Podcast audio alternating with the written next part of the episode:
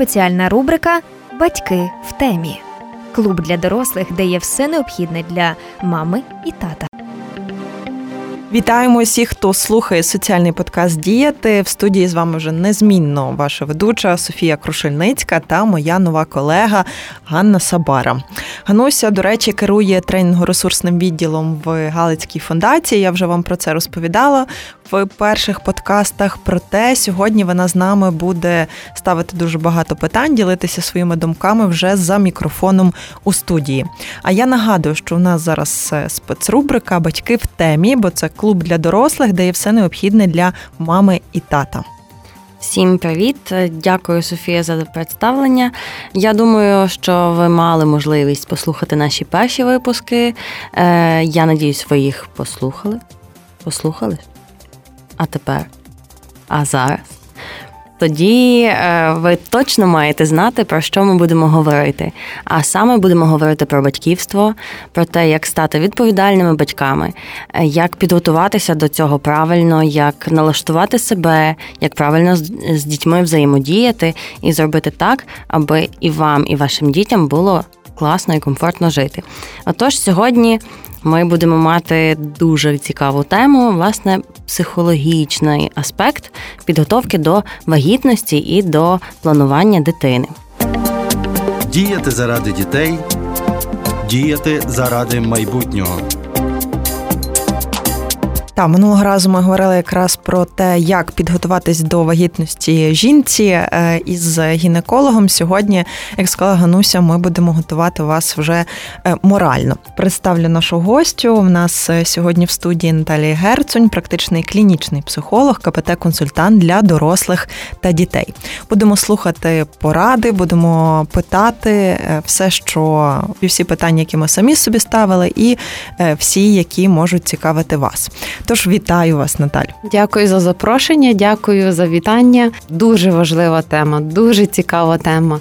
І мені так хочеться поділитися, крім таких знань академічних, досвідом, досвідом батьків, з якими працюю, з дітками, якими також працюю, з підлітками і з дітками. Тому це дуже гарно, що ми несемо гарні думки, гарні ідеї для майбутніх мамів. Дякуємо, що вирішили ділитися з нами своїми знаннями і досвідом. Минулого разу ми зрозуміли з Ганусою, що до батьківства обов'язково потрібно готуватися з точки зору там саме медицини.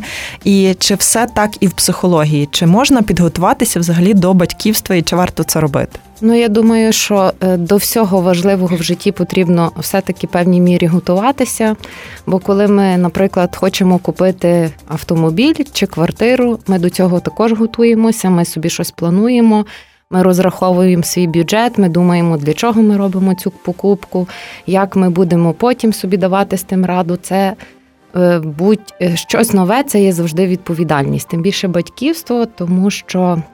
Хто ще не був батьками, може, не знає, що це мега відповідальна справа. І е, ми, батьки, завжди хвилюємося за своїх дітей, завжди. Навіть якщо нашим дітям буде п'ятдесят чи сімдесят років, вони ще мене молодші, правда, ми все рівно будемо хвилюватися і дбати про своїх дітей. Тому дуже важливо починати, починати спочатку, готуватись. Розуміємо, що все-таки варто, щоб це не було, готуватися до того, щоб стати батьками. Саме тому ми розпочали цей такий клуб для дорослих, для кожної мами і тата, для потенційних, майбутніх чи тих, які вже є, тому що вчитися воно завжди ніколи, верніше, не пізно. Тому почнемо з такого питання, як взагалі не перетворити от очікування батьківства на проблему. Коли ти дізнаєшся, що скоро станеш мамою, чи там чоловік дізнається, що стане татом, як... Або навіть саме очікування, от якщо навіть не виходить, та дуже довго чекаємо, про це говорили з гінекологом, як зробити так, щоб це не перетворилося на проблему, якусь параною? Інформації зараз є дуже багато, ми нею користуємося, і цієї інформації важливо, щоб було достатньо. Коли ми готуємося до батьківства, очікуємо, це не означає, що ми маємо прочитати десять тисяч книжок. Це не означає, що ми маємо пройти десять тисяч тренінгів на ці, на цю тему. Це означає, що ми маємо будувати контакт і стосунок з дитинкою, з майбутньою дитинкою, з чоловіком і бути всі разом в контакті і творити зв'язок. Бо це, напевно, найтакий дорогоцінніший час, це най... ми найближче тоді до наших дітей, вони в нашій утробі, і ми можемо з ними контактувати, ми можемо їх очікувати в любові. І таку, напевно, роздумувала на цю тему, і думаю, багато нам говорять практичних навичок, які ми маємо мати, і основні з них – це вчитися бавитись в ігри, щиро, бавити своїх внутрішніх дітей, ті, які з нами назавжди, і тих діток, які носимо в утробі, вчитися співати. Тому що коли ми співаємо, ми проживаємо емоції, ми творимо стосунок, ми робимо життя більш творчим і більш легким. Ну і дбати один про другого, любити і приймати себе, і довіряти своїй інтуїції. Це, напевно, найключові і найважливіші речі. Бо коли ми тренуємо тільки свій мозок, цим ми не передамо любов своїм дітям. Коли ми тренуємо своє серце, тим ми в контакті зі своєю дитиною, ми щасливі і щасливі діти. Тобто це вже такий, скажімо, час, там, підготовка до вагітності, коли з дитиною, коли ти вже чекаєш дитину, можна там спілкуватися, так? Чи взагалі це потрібно? О, я думаю, що дуже потрібно, бо той маленький комочок, той маленький зародок, та маленька дитинка, вона чує, вона відчуває емоції, вона відчуває тон, вона відчуває вібрації. І це залишиться з нею назавжди. Тобто, можливо, вона не буде пам'ятати, вона не буде могти це пояснити, але оцю, власне, любов, яку ми можемо творити почуттями, це залишиться назавжди, і це дуже важливо. І також такі часто речі помічаємо, бо працюю з батьками дитячі будинки сімейного типу, і, власне, є діти, яких не хотіли, не чекали. Вони це, про це знають, навіть якщо потім було після народження краще, вони це відчувають, що їх не чекали, їх не хотіли. Це важко пояснити науково і мати якісь наукові підтвердження, але це факт. Тому дитина вже є, вона вже відчуває, вона вже щось приймає, тому спілкуємося від початку. Дякую. Це справді, як на мене, така корисна інформація. І тепер в мене питання до Ганусі, чи вона вже вчиться співати і бавитись? Ну, в мене просто така штука була, що в мене двоє молодших брат і сестра на десять і на тринадцять років. То прийшлось навчитися і гратися. І, ну, мама, коли дивилася на мене там в мої сімнадцять-вісімнадцять, як я бавилась з малими, то вона казала, а яка різниця? Ти розумієш, що ти старша, тебе мала бути відповідальнішою, а воно якось було дуже, ну, зрівнялися ми. Але я, напевно, за рахунок того, що я таки в собі дуже довго плекала ту дитину внутрішню, яку я зберегла, я собі уявляю, якщо, наприклад, зараз от мені би сказали, що я вагітна, і в мене би був шалений переляк. От як знати, що ти готовий? Я би казала, що я не готова, і я би дуже довго, я, звичайно, що я би не, не, не зробила нічого, типу, тій дитині, я би прийняла цю вагітність, але для мене це би було, напевно, великою травмою, що, типу, а як? І я би дуже переживала. Як, як зрозуміти, що ти вже готовий, е, що ти готовий до батьківства, і що ти знаєш, що з тим зробити, і окрім того, що ти там можеш начитатися купи інформації, але ти не можеш бути всередині, воно все одно буде бурлити. І ти будеш думати, а чи правильно, а як, а що, а де, а коли. Навіть якщо, мені здається, тобі, тобі здається, що ти готовий, ти однаково будеш мати мільйон питань. Що далі? Готовий. Ну, це таке дуже відносне питання. А ще більше хочу вас розчарувати, дівчата, що теорія і практика – це дві різні речі. Коли ти теоретично знаєш, що ти готовий, а практично ти стикаєшся з новим життям, з дитиною, яка плаче. Моя знайома два дні тому народила донечку, сьогодні її вітаю, вона також психолог, психіатр, психотерапевт. І вона відписує такі речі, каже, вона цілий час плаче, я не знаю, що з тим робити. І я не знаю, чи я вийду на роботу. Тобто готовність – це відносне.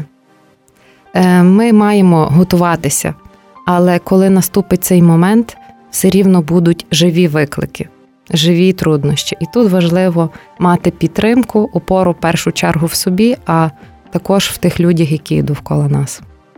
От, то, власне, ще таке питання щодо опори. То як, як зробити чоловіка, партнера, власне, союзником? Та, якщо ну, пологи, взагалі вагітність, вона сприймається чомусь більше, більш жіночною.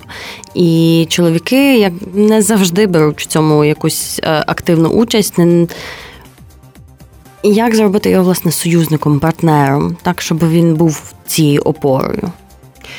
Ну, якщо досить добрі стосунки до вагітності, то я думаю, що це не так вже і важко, але треба від перших днів, власне, його закликати, залучати, ділитися, ділитися своїми страхами, ділитися своїми думками, ідеями, ділитися тим, як ми мріємо облаштувати нашу кімнату, який ми хочемо одяг, і також чути його. Тобто чоловік – це не та скеля, яка непорушна, це не та скеля, яка не має емоцій, це така сама людина, і в нього також можуть бути страхи, в нього можуть бути невпевненості, якісь в тому, чи він буде добрим батьком. Тому дуже важливо контактувати, ділитися дуже дрібними речами. Не сподіватися, що тато стане, коли дитині буде п'ятнадцять років, тато – це той, хто формується від початку нашої спільності, вагітності і очікування. От в мене, власне, є навіть історія така, розповідав, я пам'ятаю, на якомусь теж чи то тренінгу, чи навчанні чоловік, що в нього, він зрозумів, що він там третій зайвий, тому що з дружиною в них там зникли такі близькі стосунки, якраз через те, що для неї дитина стала ближче. І, власне, наскільки великий ризик от цього, і як десь його, не знаю, попередити цю травму в чоловіка, я не знаю. Ризик є, точно. І важливо вміти говорити, тобто, можливо, важливо вміти ділитися тими проблемами, які є. Бо точно чоловікові страшно. Спочатку була чоловік і жінка, потім з'являється дитина, яка все-таки це наша така рідна часточка, яку ми виношуємо, і вон, дитина нам, можливо, десь може ставати більш цінніша, або ми можемо так це сприймати, і чоловік це дуже відчуває, тому про це треба говорити обов'язково, не знаю, попереджувати його, якщо ти відчуєш, що я раптом десь дуже віддаляюся від тебе, що я залипаю в дитину тільки, ти мені про це говори, бо мені це важливо. І якщо він буде бачити, що є простір, він точно ним скористається. Але цей простір треба давати, бо чоловік дійсно, він не відчуває, як дитина рухається в своїй утробі, він не народжує, він все-таки є в процесі, але якби трошки, трошки на віддалі. Тому е, треба е, бути нам, е, говорити про це, треба просто говорити. Коли говориш, тоді все легше і зрозуміліше. Я щось аж загрузла, думаю, та, говорити – це класно, але питання, чи будуть слухати. От коли ти стикаєшся з тим, що ти говориш, а тебе не чують. І таке, ну, я з таким дуже часто теж стикаюся, і це якби і, і мені боляче, і ще й результату ніякого не дає. І ти такий сидиш і думаєш, ну як, як донести цю інформацію? Доносити точно треба, тому що якщо ми не скажемо, про це точно ніхто не буде знати. Ну, це перше, це те, що ми можемо зробити, доносити. І доносити важливий вміння, спосіб доносити. Коли говорити, ну там, ти мусиш, там, я хочу, мені треба. А коли говориш, мені це дуже важливо. І дивись, якщо ми зробимо так, це буде для нас користь на сьогодні, на завтра і на післязавтра. Ми можемо зробити по-іншому, але чи це буде корисно? Тобто, якби з е, розуміння ситуації, з якогось такого залучення до ситуації, але це точно не означає, що воно подіє, це означає, що я спробую. А як відреагує інша людина, я точно вже не можу за, за це ні відповідати, ні, ну, ні заставити іншу людину також неможливо, і таке також буває. Бо я просто пам'ятаю, ну, були такі ситуації, коли е, ти говориш, людина не чує, і ти думаєш, що та то просто я дурна, я не можу, ну, береш вину на себе, е, що я не можу донести, І потім ще себе за це картаєш, і злишся, і оце все в тобі всередині, там, не знати, що з тобою відбувається. От, і ти ще й, ну, а коли жінка перебуває в стані вагітності, це ще й впливає на дитину, і це величезна, величезний комплекс, та? І взагалі в нас просто суспільство виховує, що такий стереотип, що що би не відбувалося, сам винен. От, і мені так, так здається, що коли ми говоримо про вагітність, та, коли говоримо про, про готовність до того, аби стати батьками, то, напевно, треба розуміти, що ця відповідальність е, лежить на обидвох. Так?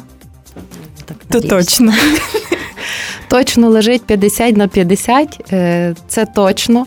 Або якщо це лежить на комусь сто відсотків, а на комусь нуль, то тоді до чого та людина? Тобто стосунок не будується однією людиною, якби ми цього не хотіли. І буває дуже по-різному. І дійсно ми говоримо про ідеальний варіант, але цих ідеальних варіантів не так-то й багато. І якщо є добрий стосунок, тому я наголошую, до е, вагітності, то швидше за все воно може піти добре, хоча це є випробування. Але якщо він був такий собі до того, то ми е, ну, повинні принаймні бути свідомі, що може, може бути по-різному, що не обов'язково буде така ідеальна картина. Ми говоримо як так ідеальний варіант, але він може бути різний. І тут дуже важливо, хоча це неможливо, напевно, зняти ту відповідальність з мами, бо вона завжди буде себе звинувачувати. Може, я недостатньо добре пояснила, може, я там недостатньо добре донесла, що я недостатньо доброго батька вибрала для дитини, що я недостатньо доброго лікаря вибрала. Але тут також важливо пам'ятати, що ми, ми не всесильні. Ми не все можемо. Ми є люди, які хвилюються, які не вміють все, не все знають, які помиляються, але крім того, ще й багато всього залежить від нас. Як би ми не готувались, є багато факторів, які залежать від нас. І ми на це вплинути не можемо. От, власне, напевно, це і потрібно запам'ятати. Це вже я звертаюся до вас, слухачі, тому що це ті такі речі, які зможуть сформувати якраз позитив, настрій, десь, напевно, навіть майбутнє для вас, для вашої дитини. І тоді таке ж і питання, які загалом там кілька порад можна дати чоловікові, жінці, які очікують на дитину? Ну, я, напевно, повторюся ще раз. Вчіться співати, вчіться бавитись, любити, приймати. Любити себе, приймати себе і один одного, і довіряти своїй інтуїції, і розуміти, що далеко не все залежить від вас, що ви достатньо добрі, і цього достатньо. В принципі, я думаю, що це поради на кожен день, та насправді для кожного. Бо ця тема, про яку можна говорити, до неї, як ми вже почали, можна і готуватися, і не готуватися, однаково ти ніколи усього не передбачиш. І є ще така от, ну, скажімо, лінія в цій темі, насправді, трохи складна, навіть про те, щоб це говорити, безпліддя. Та, ми говорили про це також із іншими спеціалістами, як це прийняти десь, як про це говорити і як з цим жити. Ну, тут ще питання, чи це людину турбує. Ну, бо є люди, які не вибирають бути батьками, і це також окей. Це не означає, що якщо є сім'я, чоловік і жінка, що вони обов'язково мають мати дитину. І якщо є безпліддя, то стоїть питання, чи люди задумувалися над тим, для чого взагалі їм потрібно. Тому що, якби стигма є така, що якщо є чоловік і жінка, обов'язково повинна бути дитина, і молоді, молоді пари запитують батьки, запитують оточення, та коли вже буде та дитина, та коли народиться. Та сім'я без дітей неповна. Це. Неповна сім'я, і, і, якщо, і, і інколи ми навіть не думаємо про те, що та може мені і не треба, може я і не хочу, можливо я себе можу реалізувати і в інших якісь, може ще там якісь глобальніших проєктах, бо мені це не потрібно. То ми просто одружуємося, народжуємо дітей, а потім в шоці і думаємо, що з ними робити. Тому стоїть питання, для чого? Якщо я хочу реалізувати себе як мама, як тату, мені це не вдається. Це дійсно непростий процес прийняття цього, але це означає, що я це можу зробити, бо є, є інші механізми. завжди можна усиновити дітей, яких в нас є дуже багато. І згадую свою історію з навчання, коли в нас сестра-монахиня вела християнську моральність, по-моєму. І ми говорили також про безпліддя, і говорили про різні зараз штучні методи запліднення і так далі. І вона, власне, говорила про це питання для чого. І каже, ну, дівчата, ми там говорили, що то ж важливо мати своїх дітей. Вона каже, чи це говорить дійсно ваше бажання мати дітей, чи це говорить егоїзм, що я хочу, я хочу тільки народити своїх дітей, я хочу тільки від цього чоловіка. І тут так дійсно... Для чого? Якщо я хочу реалізуватись як мама і дарувати любов, виховувати, то я це можу зробити і в інший спосіб. Хоча це не простий процес прийняття, що мені це не вдається, але це реально. А якщо є питання, для чого і нема відповіді, то треба шукати її. Справді, деякі питання, вони... Не завжди навіть і мають відповідь, і не завжди їм потрібна відповідь. Але думаю, що це речі, які там складно прийняти, але все ж без того ніяк не обійдешся. Ну і якщо ми вже почали навіть таку тему, я думаю, що ми любимо з Ганусею якраз тему стереотипів та і тому подібного. Як от молодим людям взагалі вберегтися та, від цього? Особливо тим, хто чекає дітей від тих стереотипів, от, як ми казали, від суспільства, яке завжди має якісь свої власні там, вимоги, очікування, питання. Ну, стереотипи – це те, що є, було і буде. Вони будуть різні, але вони є. Ну, і ми маємо вибір, або їх приймати, або ні. Це все формується все-таки, по-перше, сім'я, друге – це є наше оточення, а третє – це є завжди наш вибір. Бо ми можемо приймати ці стереотипи, а можемо їх перевіряти. Знаєте, є там перебіг чорний кіт дорогу, значить, буде невдалий день. Та спробуй десять разів перейти, побачиш, що той день буде невдалий. Тобто перевіряй. І чи це дійсно, чи це дійсно так? Ну, як сім'я без дітей це погано, ну то давай ми спочатку перевіримо, чи це справді погано. Можливо, і не факт. Тобто довіряй, але перевіряй. Не вір всьому, що тобі говорять, тому що це, це не факт. А які, може, ви з якимись міфами стикалися в своїй роботі щодо вагітності? Е, безпосередньо, що, наприклад, м- зараз який би такий приклад цікавий навести з психологічної точки зору. От що нехай буде. Жінки, особливо в нас на Галичині, ну я вже про це згадувала, нам всім нав'язують, що часики то тікають. От, повторюся з попереднього ефіру.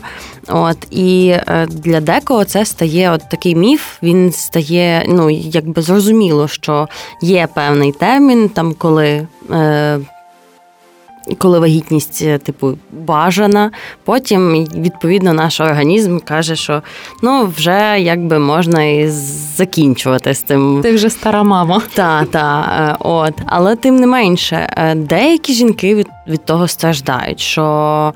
В них там нема можливості завести сім'ю, і там нема партнера, нема сім'ї, нема стосунків. А їх оце от суспільство просто затискає.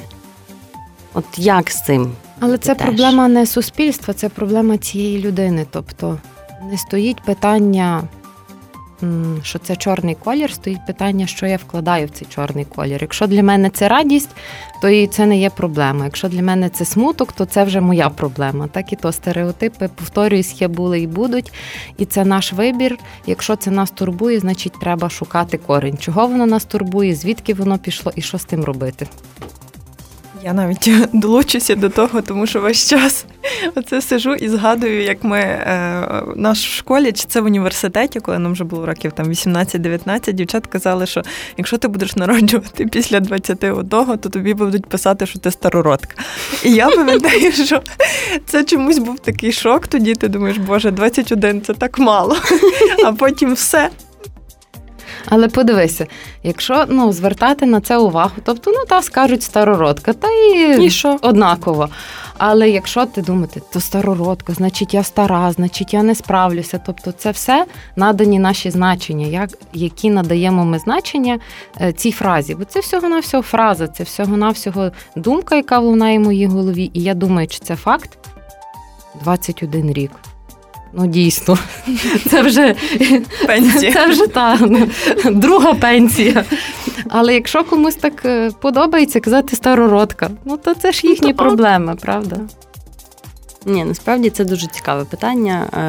Я просто постійно з тим стикаюся. Мені бабця якось казала, та вже найди собі любого, та вже любого найди. А з іншого боку підійшла тітка і каже, слухай її, нормального вибери, вибирай, щоб нормальний був. Я така думаю, а питання нормального, і оце от нормальність знову ж таки, дуже багато є речей, особливо пов'язаних з вагітністю і з тою ж таки готовністю, що є там нормально бути от такою. Там нормально, щоб вагітність переходила ось так. А якщо, ну, особливо це ж новий досвід, коли перша вагітність, новий досвід, і ти не знаєш, як воно, як воно може бути в тебе, і дуже часто люди не усвідомлюють, що в кожного по-різному, і що немає якихось єдиних там прав, єдиноправильних е, моментів. І це, це теж, це панічний страх. Ну, в мене би був панічний страх, наприклад. І як з цим страхом боротись? Ну, я думаю, що тут мова йде трошки про забагато, забагато думаємо, забагато очікуємо, забагато якихось сподівань таких є, який це нормальний. Та хто його знає, такий, який тобі підходить, яка це нормальна вагітність. Та по відчуттях, якщо ти відчуваєш, що все плюс-мінус окей, то це нормально. А якщо ти відчуваєш, що тебе цілий час щось турбує, неважливо, чи це там з точки зору там, фізіології, чи, чи страхи, чи будь-які думки, то зараз є можливість звертатися до будь-яких спеціалістів. Я думаю, що точно є групи підтримки, просто не боятися це виносити, витягувати з мішка. Бо найстрашніше, кожен з нас пам'ятає, коли в дитинстві, ну не знаю, нас сварили за подерті колготи. Ну та ми їх так старалися сховати, ті подерті колготи. Чи то була проблема? Ні. Просто нас сварили, і ми боялися це показати. Але якщо ти маєш страх, ти маєш якусь там підозру, ти можеш завжди про це говорити. Якщо не з чоловіком, є шукати інформацію, шукати друзів, не залишатися самому, тобто не закопуватися в ті, що це не ідеально, що це недостатньо добре, це не є нормально. Питатися, є фахівці з різних сфер, є довкола люди, є вагітні, є ті, що народжували, є ті, що мають кілька дітей. І ми маємо шанси. Основне, не мовчати. Витягуйте з мішка свої страхи, побоювання, вони розвіюються. Це магія. Коли ти їх витягуєш на світло, вони розвіюються.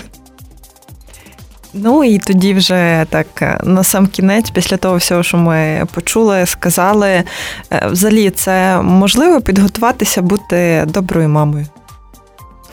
Чи татом. Чи татом, так. Коли ви про це подумали, це ви вже дуже добрі мами, майбутні мами і майбутні тати. Я не знаю, як це. Я думаю, що поняття «достатньо добрий» – це і достатньо. Ідеальних не буває. Якщо ми захочемо бути навіть ідеальними, то якщо ми будемо так виховувати дітей, що ж вони в тому світі не ідеальному будуть робити? І достатньо добре – це добре. І я хочу підтримати цю думку і ідею, що не очікуйте, а насолоджуйтесь процесом. Вагітність – це процес, очікування дитини – це процес. В ньому кожен день є щось нове. Якесь відкриття нове, якийсь новий рух, якась нова емоція, подія. Переживаємо це, тому що це так, з одної сторони, може бути класно. З другої сторони, це може бути дуже непросто. Але спостерігаймо за процесом, маючи очікування, але розуміючи, що вони можуть і не виправдатися. І тоді ви є достатньо добрі, і цього достатньо. Дякуємо за цю розмову. Бажаємо всім нашим слухачам і усім, хто зараз тут в студії, бути саме достатньо добрими. І щоб у вас в житті все теж було достатньо добре.